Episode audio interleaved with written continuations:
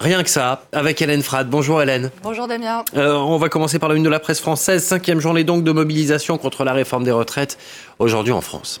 Deux jours avant euh, la fin des débats euh, à l'Assemblée, le Rassemblement national a déposé hier une motion de censure. Dernier épisode en date donc de débat pour le moins houleux à l'Assemblée. Une dernière ligne droite chaotique, nous disent les échos. Ce désordre inquiète, dit-on, agace même euh, le président Emmanuel Macron, selon le Figaro, qui rapporte que le président accuse l'opposition de n'avoir euh, plus de boussole et d'être totalement perdu, je le cite. Euh, celle-ci, en tout cas, n'en démord pas. Le report de l'âge légal de départ à la retraite de 62 à 64 ans, c'est toujours non. Et pour Libération, si mélange des pinceaux il y a, ce n'est pas du côté de l'opposition, mais du gouvernement et en particulier du ministre du Travail, Olivier Dussault, soupçonné d'avoir cherché, on l'a évoqué à l'instant, euh, d'induire euh, les Français en erreur euh, sur la mise en place d'une retraite minimale pour tous à 1200 euros, une mesure qui ne devrait concerner à l'arrivée que 40 000 personnes environ. 1200 euros de l'heure. Libé aime beaucoup les jeux de mots. Les opposants à cette réforme des retraites, ils reçoivent le, soutien pardon, des petits frères des pauvres, associations d'aide aux personnes âgées les plus démunies. Dans une tribune publiée euh, par Le Monde, ces dirigeants rappellent euh, que la retraite ne signifie pas forcément l'inactivité et ils préviennent que repousser euh, l'âge de départ à la retraite risque de mettre en péril la solidarité entre les générations. Selon eux, retarder l'âge du départ reviendra à se priver du rôle essentiel des aidants, des bénévoles ou encore euh, des élus locaux qui contribuent euh, à la cohésion sociale. Outre la place indispensable des retraités euh, dans la solidarité familiale, dans un pays où 7 enfants sur 10 sont gardés par leurs grands-parents, les signataires soulignent aussi le rôle des retraités dans les petites communes de moins de, 1000 habitants, hein, dont la moitié sont actuellement dirigées par des maires de plus de 60 ans selon l'INSEE. Elle a choisi la retraite à 52 ans seulement. La première ministre écossaise Nicola Sturgeon, en poste depuis 2014, a donc annoncé hier sa démission. La retraite, pas tout à fait, hein, puisqu'elle a dit qu'elle ne quitterait pas la politique. Mais oui, la patronne du SNP, euh, le parti indépendantiste écossais, euh, a annoncé sa décision de quitter euh, ses fonctions pour des motifs personnels. Une annonce remplie d'émotions dans les larmes. Hein, titre ce matin le Scottish Daily Mail. Je veux mon indépendance. Euh, le Daily Record fait référence, lui, évidemment, euh, au combat euh, en faveur de l'indépendance de l'Écosse, le grand combat politique de Nicola Sturgeon, un référendum sur l'indépendance écossaise, dont Londres, on le sait, ne veut pas entendre parler.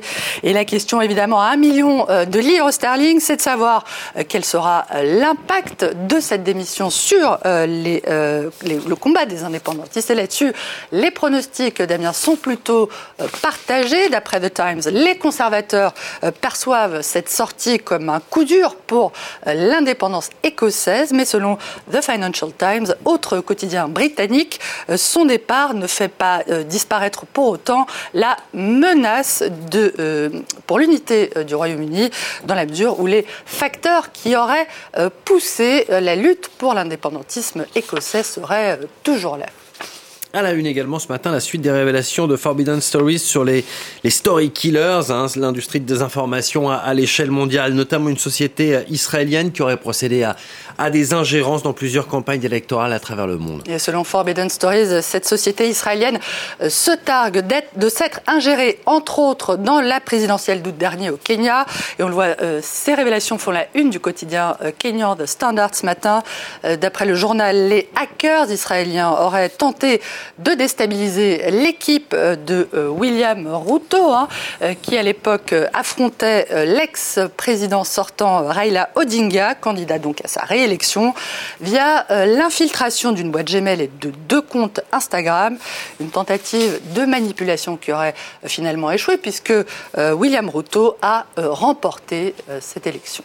Le Kenya où une sénatrice a provoqué un, un tollé mardi en raison, euh, pour une raison pardon, assez habituelle, inhabituelle. D'après le site de RFI, cet élu a déclenché, Damien, la colère de ses collègues pour s'être représenté au Sénat dans ce costume blanc apparemment euh, taché de sang à l'entrejambe. Cette sénatrice est une militante euh, très active en faveur de la gratuité des protections hygiéniques pour les jeunes femmes les plus pauvres.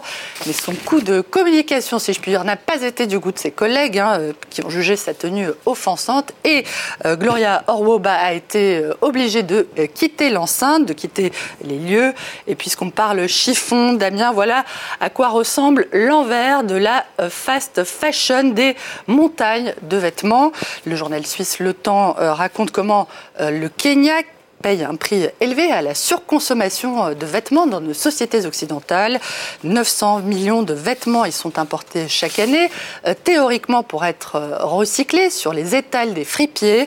En réalité, euh, la moitié de ces vêtements, on le voit, se retrouve, se transforme en déchets totalement inutilisables, voire extrêmement toxiques pour l'environnement. Oui, l'industrie de l'habillement qui est l'une des plus polluantes au monde. On ne se quitte pas là-dessus, Hélène. Le Washington Post, Damien, fait état d'une conséquence pour le moins inattendue de la guerre en Ukraine.